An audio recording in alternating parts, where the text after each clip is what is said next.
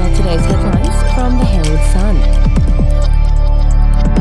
Labor will go on the attack with a pivot to a Medicare style campaign against Scott Morrison's team as the opposition battles to reset after a disastrous first week derailed by Anthony Albanese's errors. After a second stumble on border protection and boats capped off a week of gaffes for the Labor leader yesterday, it can be revealed there will also be a focus on getting Mr Albanese out among the public as initial attempts to have him look Prime Minister were undermined by his press conference mistakes. Preparation for the First Leaders debate on Wednesday is underway, with Labor focused on overcoming repeated criticism Mr Albanese is never across policy detail. One Labor MP said the debate would be a make or break test on whether Mr Albanese had learned the lesson of the past seven days. And if you'd like to read more on that story today, you can take out a subscription to the Herald Sun at heraldsun.com.au or download the app at your App Store. Josh Frydenberg faces a fierce battle to hang on to his seat, with a shock poll revealing his independent challenger has surged to a big lead with just over one month until the election. The Deputy Liberal leader's primary vote has slumped to 35.5% in Kooyong, according to the poll commissioned by independent candidate Dr. Monique Ryan. The survey, which was conducted last Tuesday by uComms, put Dr. Ryan's primary vote at 31% and gave her a two party preferred lead of 59% to 41%. We'll be back after this. News doesn't have to be boring. The Brits have given Prince Harry a new nickname after yet another tell all interview. Oh, God, is it the Ginger Whinger?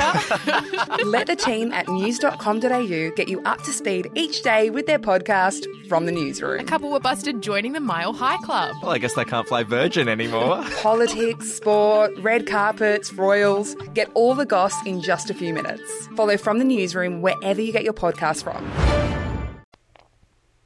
The Andrews government has been accused of shortchanging nearly 20 small businesses by $15 million on one of its major roads projects, with contractors left unpaid a year after it was completed. The Herald Sun can reveal a class action is looming against the state over the Western Roads upgrade, with a group of small firms frustrated the government is refusing to help them. The $1.8 billion project was a package of eight major road improvements in Melbourne's western suburbs suburbs, with each upgrade brokered up among large contractors. And the price of groceries at the country's two largest supermarkets has continued to accelerate in the first three months of the year, and the pain isn't expected to ease this year. That's the view of analysts at investment bank UBS, which uses its own research to track the price of fresh food and groceries. It concluded that prices rose faster at Woolworths, jumping 4.3% for the three months to the end of March, compared to Coles, where they were up 3.2%. Either way, that's still more than three times the price rises recorded in the last three months of 2021, when Woolworths fresh food and grocery prices were up 1.4%. And those are your headlines from the Herald Sun. For updates and breaking news throughout the day, take out a subscription at heraldsun.com.au. We'll have another update for you tomorrow.